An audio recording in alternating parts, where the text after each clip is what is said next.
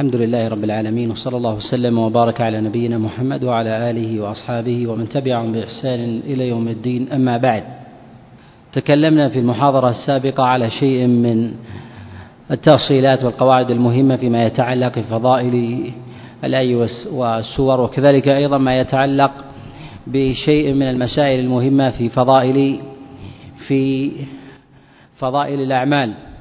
وكذلك طريقة العلماء في التعامل مع هذه المرويات في أبواب الفضائل. ثم ذكرنا جملة أيضا من الأحاديث الواردة في فضل بعض آي القرآن وسوره وتكلمنا على شيء من ذلك وبينا الصحيح والضعيف. ونكمل بإذن الله عز وجل في هذا المجلس ما تبقى من الفضائل مما يتعلق بهذا الباب. مما مما يتعلق بفضائل الآي والسور بتكملة ما سبق الفضائل الواردة في فضل سورة سورة الكهف. وقد جاء في ذلك فضائل عن رسول الله صلى الله عليه وسلم وهي على نوعين. النوع الأول في فضل السورة على وجه العموم قد جاء في ذلك خبر أبي سعيد قد رواه الإمام أحمد وكذلك رواه الحاكم و وأيضا ابن ماجه وغيرهم. من حديث أبي سعيد الخدري أن رسول الله صلى الله عليه وسلم قال من قرأ سورة الكهف جعل الله له نورا من لدنه إلى البيت العتيق. وهذا الخبر قد اختلف في لفظه وكذلك قد اختلف في رفعه ووقفه. هذا الخبر رواه أبو سعيد عن رسول الله صلى الله عليه وسلم ويرويه عن أبي سعيد قيس ويرويه عن قيس أبو مجلس ويرويه عن أبي مجلس أبو هاشم ويرويه عن أبي هاشم هشيم بن بشير السلمي ويرويه سفيان أيضا الثوري وشعبة ابن الحجاج. كلهم عن أبي هاشم عن أبي مجلس عن قيس عن أبي سعيد عن رسول الله صلى الله عليه وسلم. اختلف في رفع هذا الخبر ووقفه. رواه شعبة ابن الحجاج عن أبي هاشم به موقوفا ومرفوعا واختلف فيه على شعبة ابن الحجاج. رواه يحيى ابن كثير وكذلك روح وعبد الصمد كلهم رواه مرفوعا عن شعبة بن الحجاج. عن أبي هاشم عن أبي مجلز عن قيس عن أبي سعيد عن رسول الله صلى الله عليه وسلم. وجاء موقوفا من وجه آخر يرويه غندر ومحمد بن جعفر. ومعاذ بن معاذ وكذلك عمر بن مرزوق عن شعبة ابن الحجاج موقوفا عليه وهو الصواب. وقد صوب الوقف غير واحد من الحفاظ كالإمام النسائي عليه رحمة الله كما في كتابه كما في كتابه السنن. واختلف في لفظ هذا الخبر تارة يجعل هذا الخبر النور يجعل من بين قدميه أو من لدنه إلى المسجد الحرام أو البيت العتيق وتارة إلى وتارة إلى السماء وتارة إلى الجمعة التي تليها. أو ما بين الجمعتين. والصواب في ذلك أنه من لدنه إلى إلى البيت العتيق. وقد روى هذا الخبر سفيان الثوري ويرويه عنه عبد الرحمن بن مهدي عن سفيان الثوري عن أبي هاشم به موقوفا. ويرويه أيضا هشيم بن بشير عن أبي هاشم واختلف عليه فيه. يرويه نعيم بن حماد كما رواه الحاكم في كتابه المستدرك عن هشيم عن أبي هاشم به مرفوعا. وخالفه في ذلك سعيد بن منصور يرويه عن هشيم بن بشير عن أبي هاشم عن أبي مجلز به موقوفا وهو الصواب. وافق فيه خبر شعبة ابن الحجاج والصواب في ذلك الوقف كما تقدم. إلا أن هذا الخبر مما لا يقال من قبيل الرأي فله حكم فله حكم الرافع وبه يعلم أن القول بوقفه وقول من جهة الرواية وكذلك الإسناد. أما من جهة المعنى فإنه محمول كذلك على على الرفع إلى رسول الله صلى الله عليه وسلم لأنه ليس مما يقال مما يقال من قبيل من قبيل الرأي. وأما ما جاء في فضائل سورة الكهف وهو المعنى الثاني ببيان فضل بعضها ما جاء ببيان فضل أول أو فواتح سورة الكهف.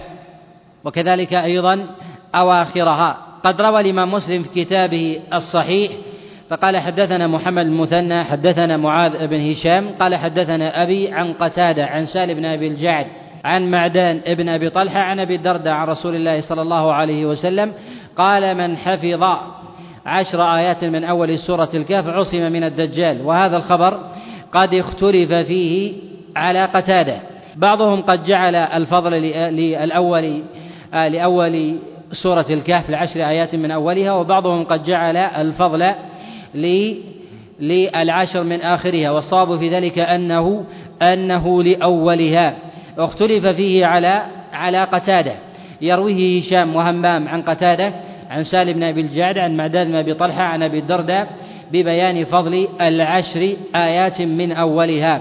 ورواه شعبة ابن الحجاج عن قتادة عن سالم بن أبي الجعد عن معداد عن آه، معدان بن أبي طلحة عن أبي الدرداء رسول الله صلى الله عليه وسلم وجعل ذلك في فضل العشر آيات من آخر سورة سورة الكهف. والصواب في ذلك أنه في أولها ويرجح ذلك ما جاء في صحيح الإمام مسلم من حديث النواس بن سمعان أن رسول الله صلى الله عليه وسلم قال إذا خرج الدجال فاقرأوا عليه فواتح سورة الكهف وهذا يعضد ما جاء في رواية هشام ورواية همام عن قتادة به بفضل العشر آيات من أول سورة الكهف. ومن قرائن ذلك أن الإمام مسلم عليه رحمة الله في كتابه الصحيح قد جعل رواية شعبة ابن الحجاج عن قتادة به بذكر العشر آيات من أواخر سورة الكهف. هي بعد الرواية الأولى التي صدرها في الباب وهي فضل العشر آيات من سورة العشر الآيات الأول من سورة الكهف. مما يدل على أنه يرجح العشر الأول وذلك لتقديمه لتقديمه لها. وما جاء في هذا الخبر عن رسول الله صلى الله عليه وسلم في خبر النواس وكذلك في خبر أبي الدرداء عن رسول الله صلى الله عليه وسلم وكذلك أيضا ما جاء في حديث أبي سعيد الخدري. اختلف في هذا المعنى الذي جاء عن رسول الله صلى الله عليه وسلم في حديث أبي سعيد الخدري. هل الفضل الوارد في ذلك هو مقيد بيوم الجمعة أم هو عام؟ اختلف في هذه في ذكر يوم الجمعة في حديث أبي سعيد الخدري.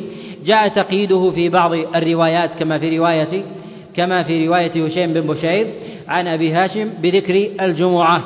ولم يذكرها شعبة بن الحجاج وسفيان آه، الثوري عن أبي هاشم عن أبي مجلس عن قيس عن أبي سعيد عن رسول الله صلى الله عليه وسلم. والصواب في ذلك ثبوتها. وذلك لأن هشيم هو من أهل الاختصاص برواية عن أبي هاشم وشعب بن الحجاج سفيان الثوري وإن لم ي... وإن لم آه، تصح الرواية عنهما بذكر يوم الجمعة إلا أن تفرد هشيم بن بشير عن أبي هاشم مما يحتمل في مثل في مثل هذا.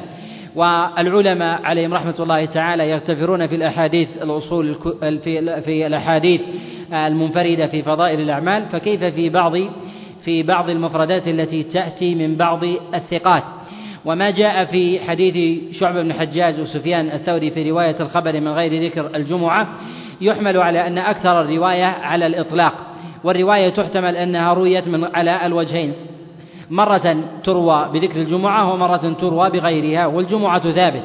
والأئمة عليهم رحمة الله في بعض إطلاقاتهم يقبلون زيادة الثقات كما جاء ذلك عن غير واحد من أئمة العلل كالإمام الدار قطني عليه رحمة الله فإنه قال الزيادة من الثقة مقبولة. كذلك أيضا أبو زرعة عليه رحمة الله فقال زيادة الراوي الحافظ على الراوي الحافظ مما مما يقبل.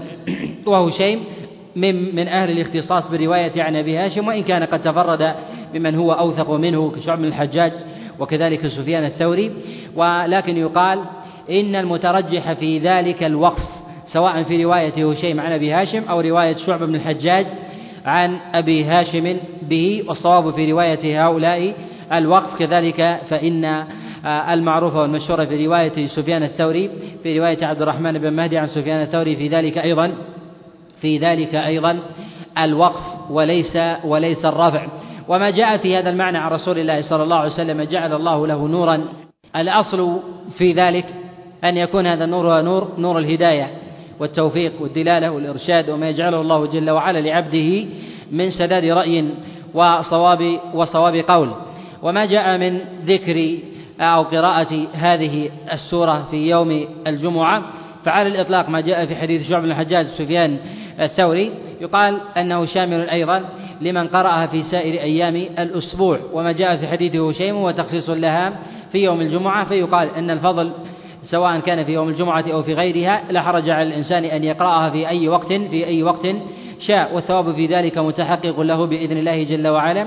ولهذا أغفلها الحفاظ لترجح ورود الأجر على الإطلاق وعدم وعدم قصد الجمعة بالتخصيص مع ورودها بالنص. وهذا وهذا هو الذي يظهر. وما جاء من خبر أبي الدرداء وكذلك ما جاء في حديث في حديث النواس عن رسول الله صلى الله عليه وسلم في قراءة فواتح سورة الكهف. هل يقال هذا في كل فتنة تطرأ على الناس عامة؟ معلوم أن سياق الخبر قد جاء في الفتنة العامة فإن فتنة الدجال هي فتنة عامة تعم سائر سائر الخلق في ذلك الزمان. فهل يقال أنه يشرع الإنسان أن يقرأ هذه الفواتح في الفتن العامة واضطراب الزمان واشتداد الفتن واستحكام الأمر؟ فإن هذا من من دوافع الفتن. يقال أنه لا حرج بذلك أيضا لعموم النص فإن فتنة الدجال من أعظم الفتن. فإذا كان ذلك مما يجلي للإنسان الفتنة ويعصمه منها فإنه أيضا فيما دونها من الفتن من باب من باب أولى. إلا أن الدليل على سبيل التخصيص هو حرز عظيم لمثل هذه لمثل هذه الفتنة فلا حرج على الإنسان مثلا أن يقرأ هذه هذه الآيات دفعا لفتنة آه، تلحق بالأمة. يريد كفايتها كفتنة الدماء وفتنة الأعراض وفتنة الأموال وفتنة الدين الشبهات الشهوات وغير ذلك فإن هذا من عموم من عموم النصوص التي لا حرج على الإنسان أن يأخذ أن يأخذ بها. ومن فضائل السور الواردة في ذلك ما جاء رسول الله صلى الله عليه وسلم في فضل سورة الفتح كما جاء في صحيح الإمام مسلم من حديث عمر أن رسول الله صلى الله عليه وسلم قال أنزلت علي سورة هي خير آه، خير من الدنيا وما فيها. وفي جاء في رواية عن رسول الله صلى الله عليه وسلم خير ما طلعت عليه الشمس إنا فتحنا لك فتحا مبينا.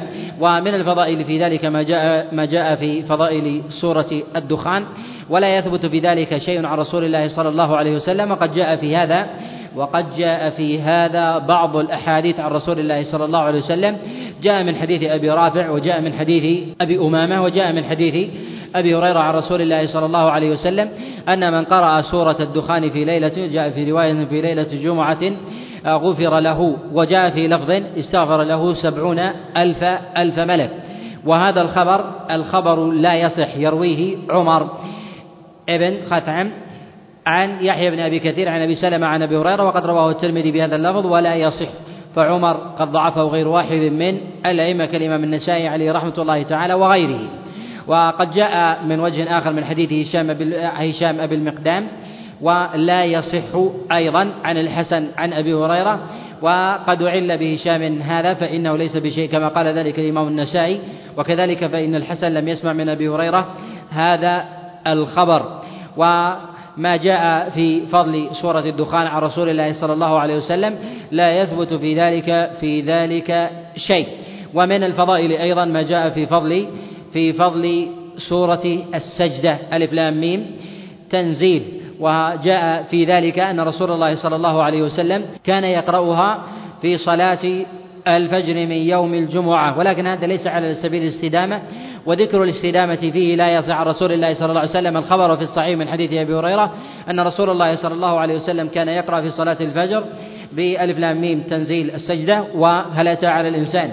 وهو من حديث أبي هريرة عن رسول الله صلى الله عليه وسلم وهو في الصحيح. وأما استدامة ذلك فقد جاء عن رسول الله صلى الله عليه وسلم عند الطبراني من حديث عمر بن قيس عن أبي إسحاق عن أبي الأحوص عن عبد الله بن مسعود أن رسول الله صلى الله عليه وسلم كان يديم ذلك. وهذا الخبر قد تفرد به عمر بن قيس عن أبي إسحاق عن أبي الأحوص عن عبد الله بن مسعود ولا ولا يصح وذكر الاستدامة فيه لا يثبت.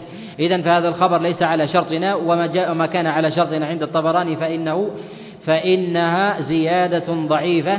قد تفرد بها عمر بن قيس عن أبي إسحاق عن أبي الأحوص عن عبد الله بن مسعود عن رسول الله صلى الله عليه وسلم أنه كان يديم ذلك وهي غير وهي غير محفوظة.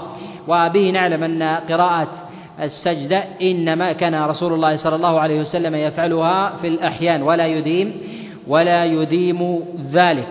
ومن الفضائل أيضا ما جاء في فضل سورة قاف فإن رسول الله صلى الله عليه وسلم كان يكثر من قراءتها على منبر الجمعة كما جاء في الصحيح من حديث يحيى بن سعيد عن عمرو عن أخته عن أختها أنها قالت أخذت سورة قاف من لسان رسول الله صلى الله عليه وسلم.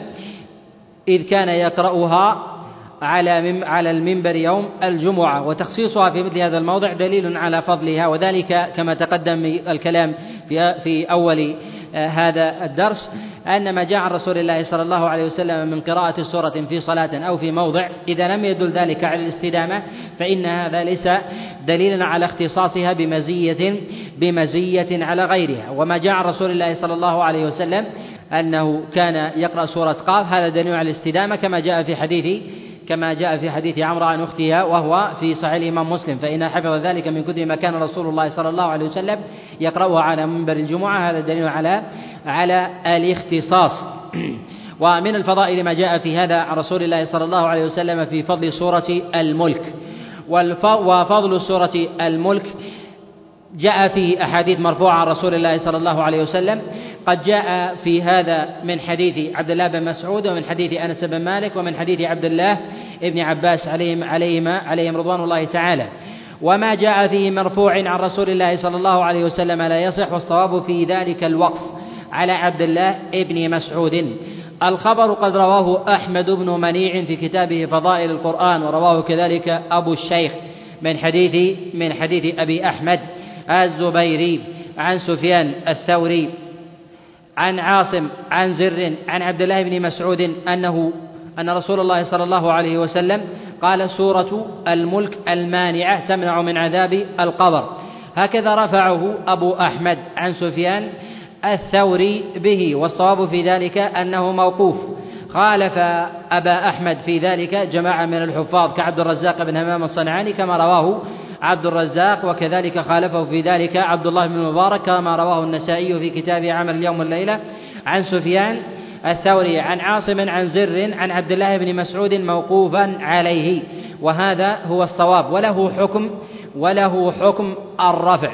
وجاء عند عبد الرزاق أيضا موقوفا من حديث معمر عن أبي إسحاق عن أبي الأحوص عن عبد الله بن مسعود عليه رضوان الله تعالى موقوفا عليه وهو الصواب وجاء مرفوعا ولا يثبت في ذلك شيء عن رسول الله صلى الله عليه وسلم.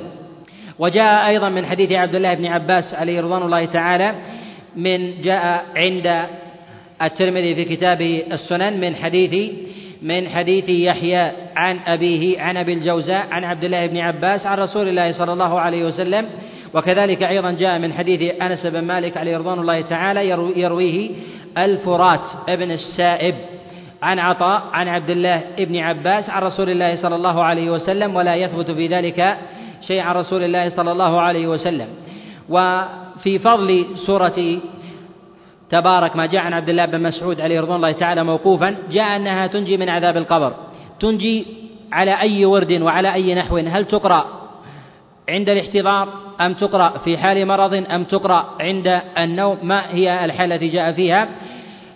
قد جاء عن عبد الله بن مسعود عليه رضوان الله تعالى عند عبد الرزاق من حديث معمر عن أبي إسحاق عن أبي الأحوص عن عبد الله بن مسعود عليه رضوان الله تعالى أنه قال إذا قرأها في كل ليلة أطيب وأكثر.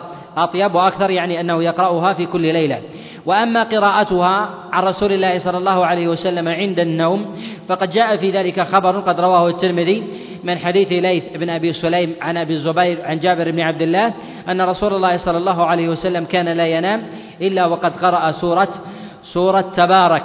وهذا الخبر قد جاء من حديث ليث بن أبي سليم وليث بن أبي سليم ضعيف ضعيف الحديث. وقد تابعه على روايته هذه مغيرة ابن مسلم عن أبي الزبير عن جابر بن عبد الله. ولكن ولكن آه، ولكن هنا في رواية أبي الزبير لم يثبت السماع عن جابر بن عبد الله فإنه قد جاء من وجه آخر. قال زهير سألت أبا الزبير هل سمعت هذا الخبر عن جابر بن عبد الله؟ قال لا لم أسمعه من جابر بن عبد الله وإنما سمعته من صفوان بن عبد الله بن صفوان عن أبي عن جابر بن عبد الله عن رسول الله صلى الله عليه وسلم وهذا الخبر قد اختلف فيه من جهة صحته وضعفه قد صحه غير واحد من من الأئمة من المتأخرين.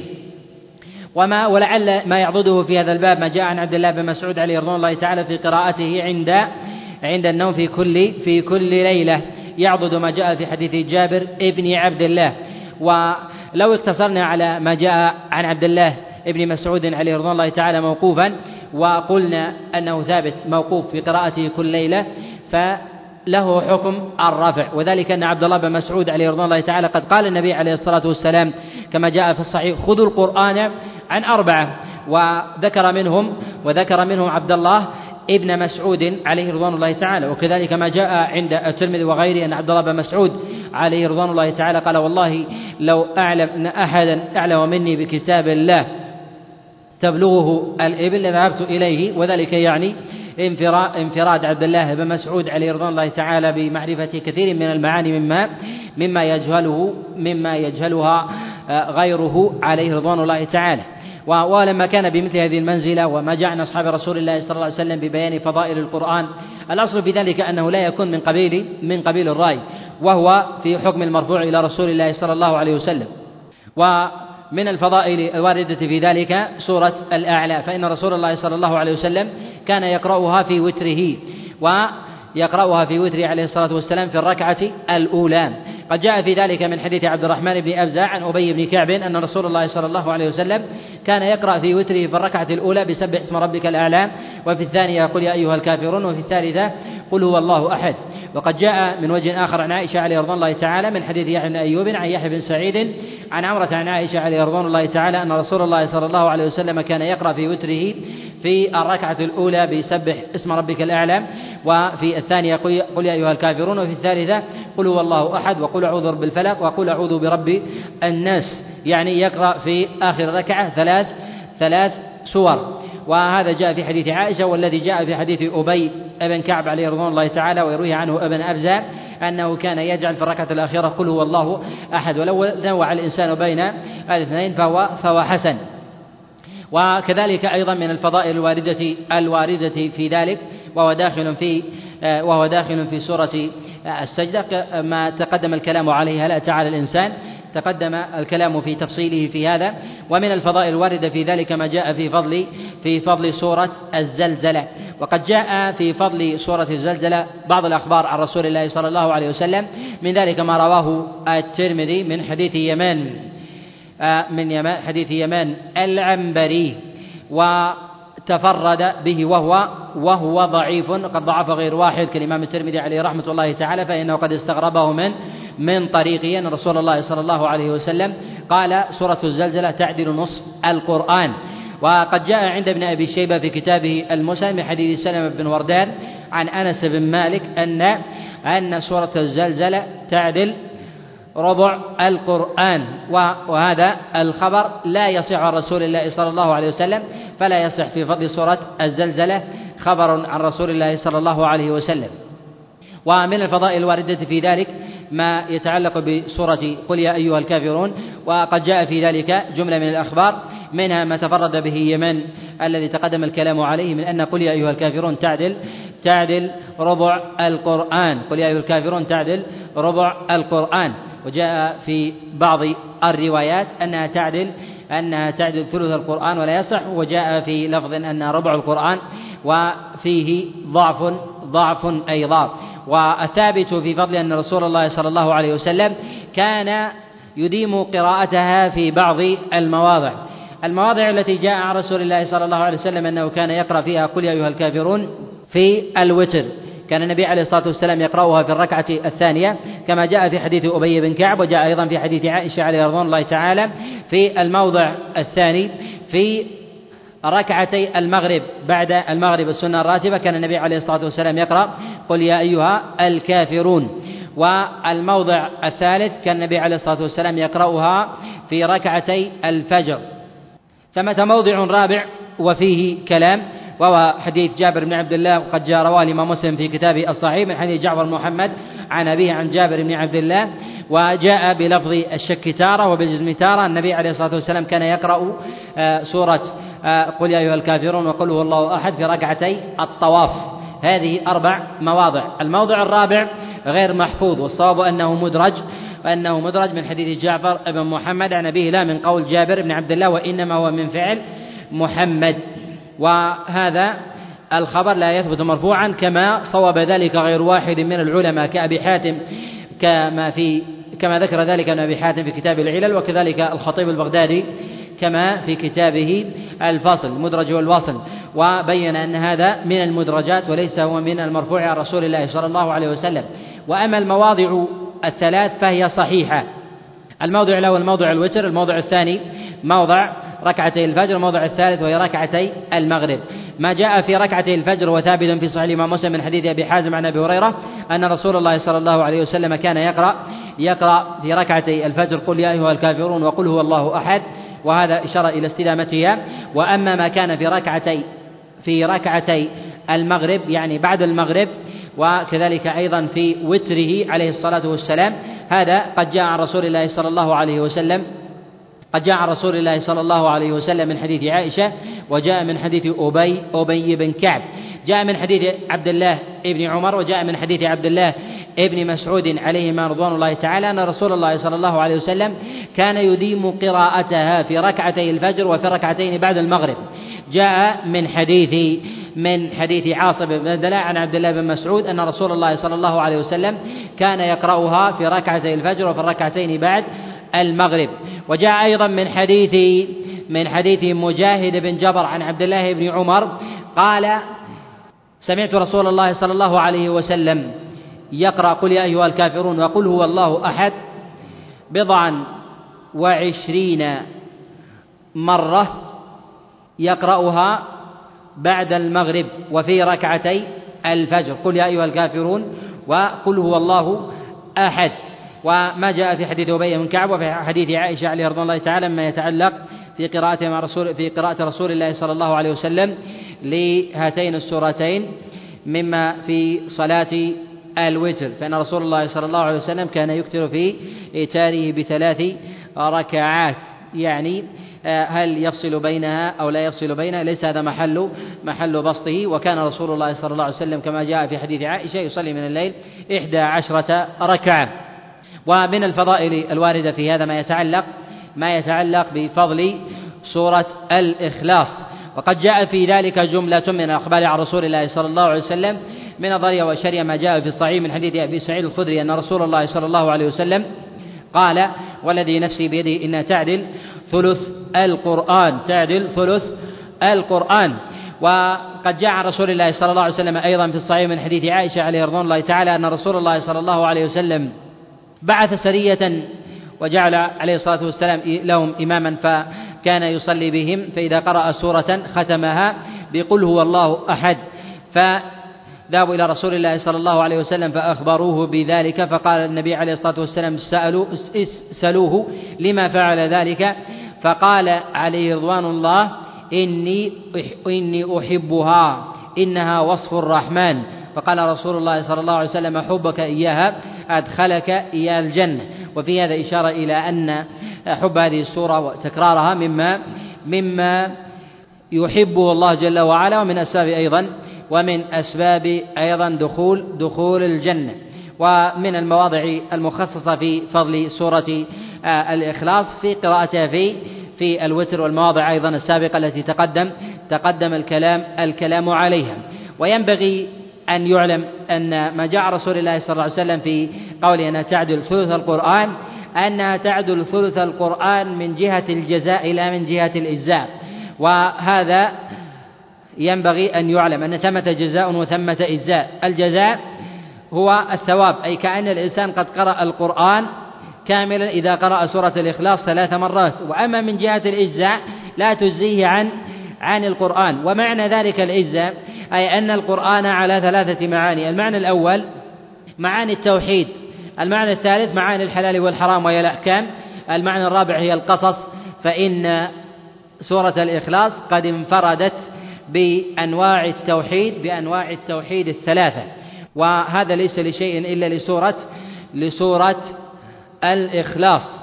وينبغي أن يعلم أن ثمة مرويات قد جاءت عن رسول الله صلى الله عليه وسلم في قراءتها في بعض المواضع. من ذلك في قراءتها أدبار الصلوات فهذا مما لا يثبت فيه شيء لا يثبت فيه شيء عن رسول الله صلى الله عليه وسلم. كذلك أيضا في قراءتها في أذكار في أذكار الصباح والمساء. لا يثبت أيضا في هذا الخبر شيء عن رسول الله صلى الله عليه وسلم. وهل تدخل في أبواب الرقية؟ اختلف العلماء في هذا. هل تدخل في أبواب المعوذات؟ قد جاء في ذلك جملة من الأخبار عن رسول الله صلى الله عليه وسلم. جاء في إدخالها في حديث عقبة بن عامر وجاء أيضا في حديث عبد الله الخبيب وجاء أيضا في حديث عائشة عليه رضوان الله تعالى في إطلاق لفظ المعوذات. هل تدخل في المعوذات أم لا؟ من العلماء من أدخلها في إطلاق المعوذات باعتبار باعتبار قربها منها واشتراكها أيضا ببعض صفاتها. في كقول الله جل وعلا قل هو الله أحد قل أعوذ برب الفلق قل أعوذ برب الناس. واشتركت في بعض في بعض الابتداء ومنهم من يدخلها في هذا ومنهم من لا يدخلها في هذا. ومن الفضائل أيضا الواردة في فضائل سور في هذا ما جاء في فضل المعوذتين. قل أعوذ برب الفلق وقل أعوذ برب الناس سورتان صنوان. جاء فضلهما على السواء لا فضل لسورة على أخرى مزيتهما واحدة. جاء الدليل في أنهما رقية. في الصحيح من حديث عائشة عليه رضي الله تعالى أن رسول الله صلى الله عليه وسلم لما كان في مرضه كانت ترقيه وتنفث في يديه لأنها لأنها أو لأن فيها بركة. وتمسح رسول الله صلى الله عليه وسلم. وجاء في فضلها أيضا ما جاء رسول الله صلى الله عليه وسلم كان يتعوذ من العين. ومن الجن. فلما نزلت المعوذات قل أعوذ برب الفلق قل أعوذ برب الناس اكتفى بهما. فمعلوم أن التعوذ هو الالتجاء ونوع من أنواع أيضا الرقية والدعاء فيكتفي الإنسان فيكتفي الإنسان بذلك. فتكون حينئذ رقية وتكون كذلك أيضا تعوذ من الجان وكذلك أيضا تعوذ من العين فإن رسول الله صلى الله عليه وسلم كان يتعوذ من الجان ويتعوذ من العين فلما نزلت اكتفى رسول الله صلى الله عليه وسلم كذلك أيضا فإنها رقية من سائر من سائر الأوجاع. ومن السحر فإن النبي فإن النبي عليه الصلاة والسلام إنما أنزلت عليه إنما أنزلت عليه هاتان السورتان بعد سحره عليه الصلاة والسلام. فذكر الله جل وعلا بهاتين السورتين سحره عليه الصلاة والسلام. فهي رقية على سبيل العموم من العين وكذلك أيضا من الجان وكذلك أيضا من السحر. كذلك أيضا هي تعويذ من سائر من سائر ما يطرأ على الإنسان من مخاوف سواء من الظلمة أو كذلك أيضا من اشتداد الرياح. والدليل على ذلك ما جاء في المسند والسنن من حديث عقبة بن عامر أنه قال كنت مع رسول الله صلى الله عليه وسلم لما كان بين الجحفة والأبواء. جاءت ريح ومطر وظلمة شديدة. فقال أخذ رسول الله صلى الله عليه وسلم يتعوذ يقول أعوذ برب الفلق أعوذ برب الناس تعوذ بهما يا عقبة فإنه لم يتعوذ بمثلهما.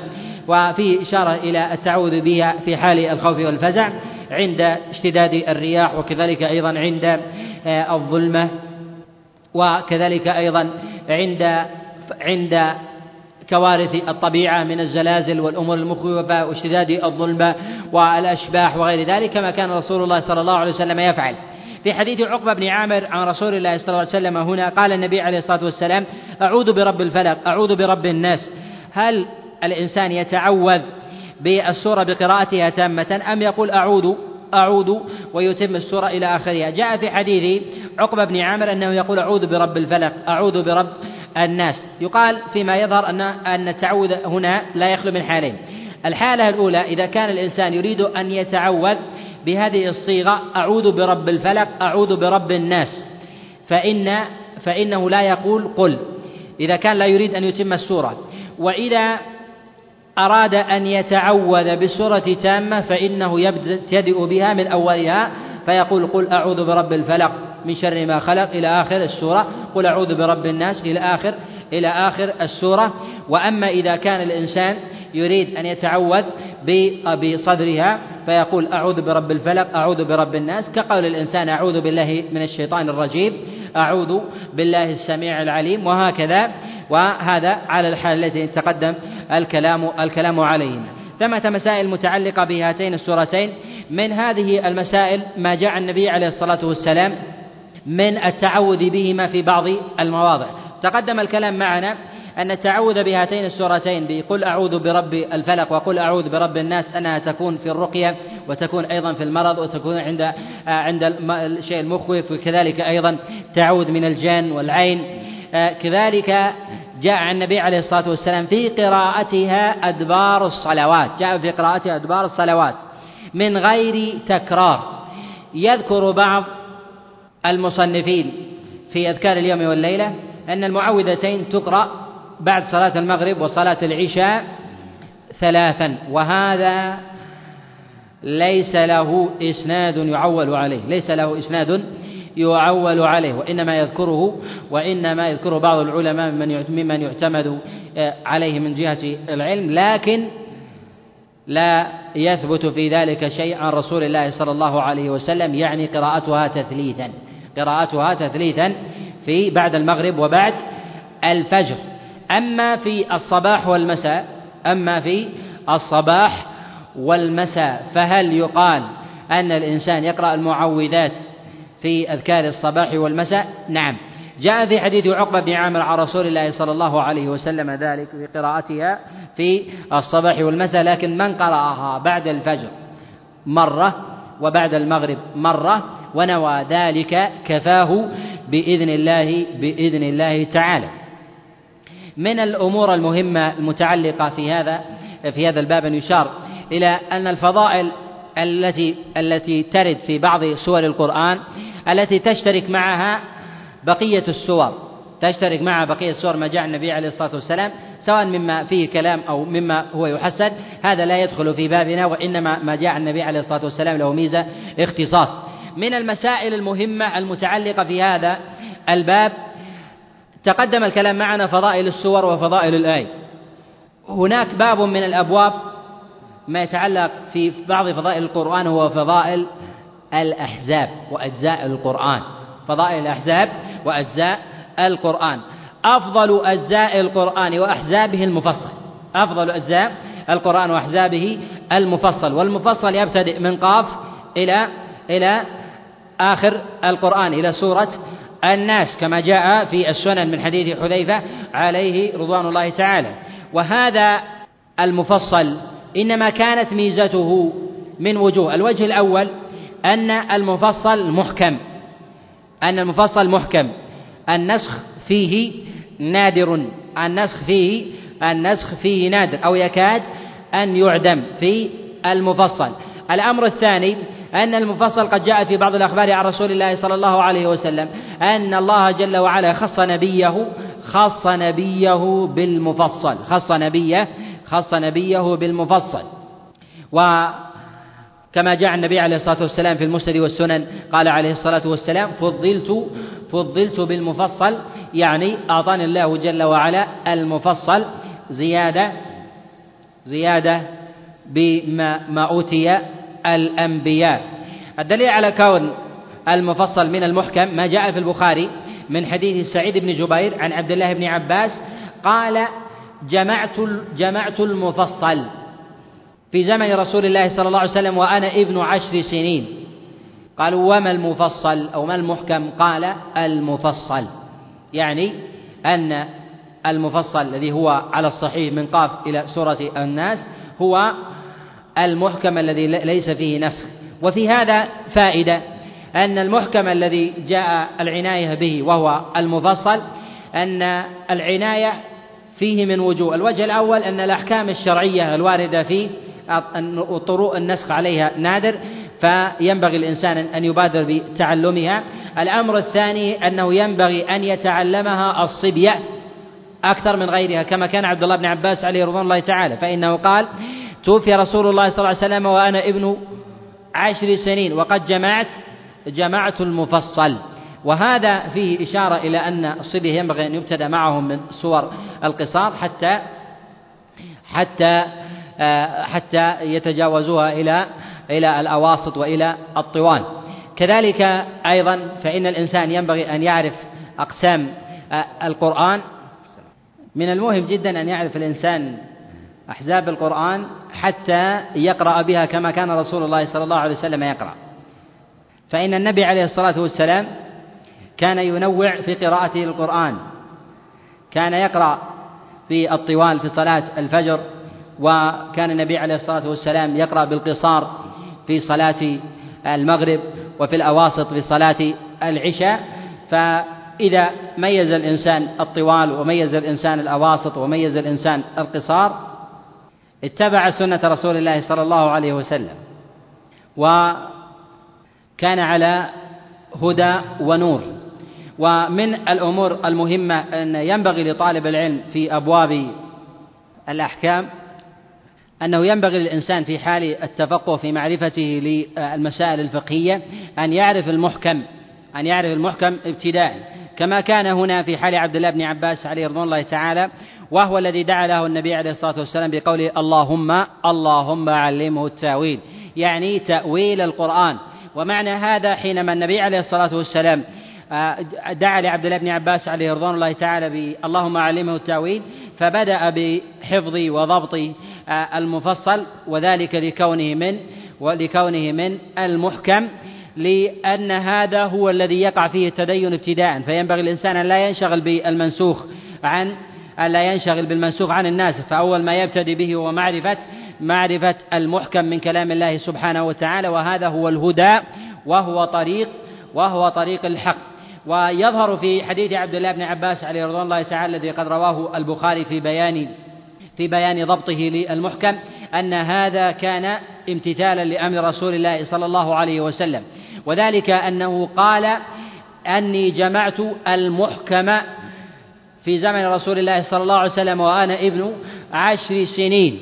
وما المراد من هذا يعني أني أخذت ذلك عن رسول الله صلى الله عليه وسلم وأصل الجمع في هذا أنه لا يمكن أن يأخذه بواسطة من جهة الأصل وإن أخذ شيئا بواسطة فإن الأصل أن يأخذه من النبي عليه الصلاة والسلام لا من لا من غيره.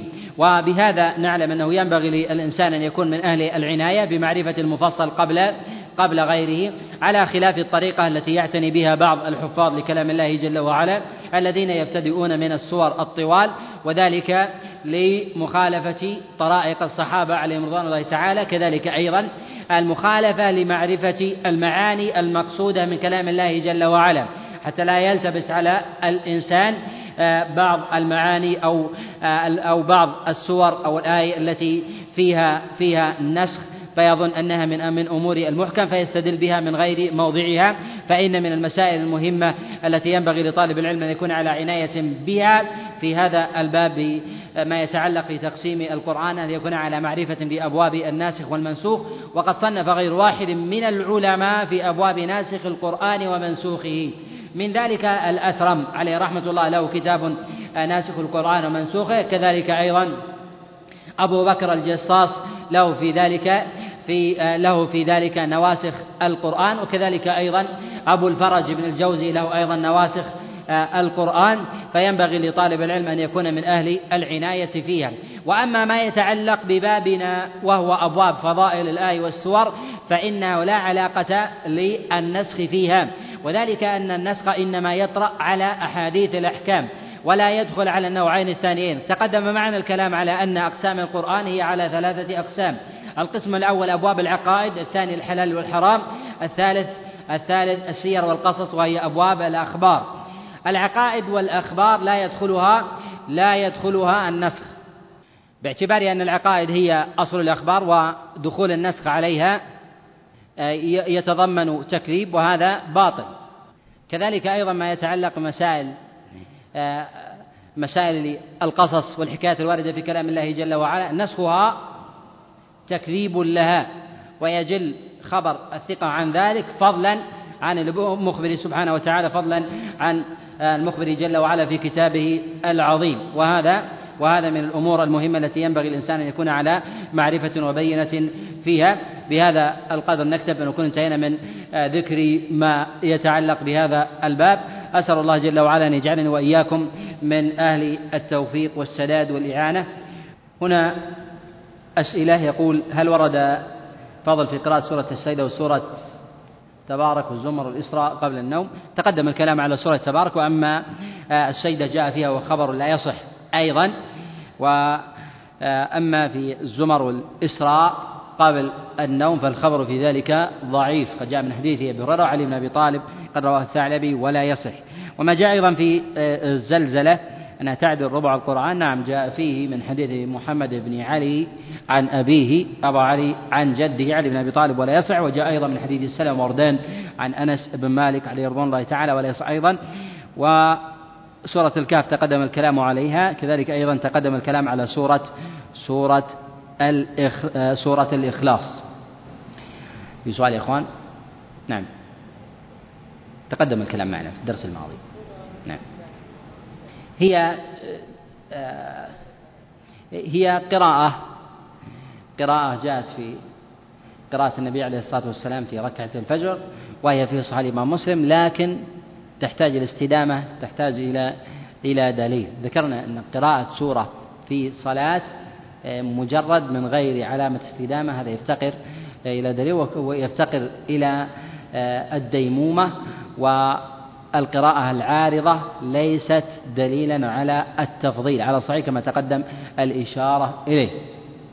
يقول آه، ثواب سورة الإخلاص بنى الله له قصرا في الجنة. من قرأ سورة الإخلاص جاء فيها عشر مرات بنى الله له آه، قصرا في الجنة. وجاء في رواية بيتا في الجنة. حديث رواه الإمام أحمد والترمذي ولا يصح. حديث أبي هريرة. لا يصح. نعم. يقول القراءة القراءة تكون بالتلفظ لا تكون بالنظر. لا تكون بالنظر. هذا فيما ورد فيه فضل لأن الله جل وعلا يقول كما في الخبر القدسي يقول أنا مع عبدي أنا مع عبدي ما إن ذكرني أو تحركت بي شفتاه تحرك الشفتين مطلب الذكر بالنفس له أجره ولكن لا يكون حرزا. لا يكون حرز. لأن الله سبحانه وتعالى يقول أنا مع عبدي. المعية هنا تقتضي العصمة والحرز والصيانة. وأما فضل ذكر النفس وما جاء في قوله جل وعلا فإن ذكرني في نفسه ذكرته في نفسي. لم يثبت فيها شيء. لا يصح. نعم, نعم. تقدم الكلام. تكلمنا على ثبوتها سورة الفتح تقدمت معنا. في هذا القدر كفاية وصلى الله وسلم وبارك على نبينا محمد.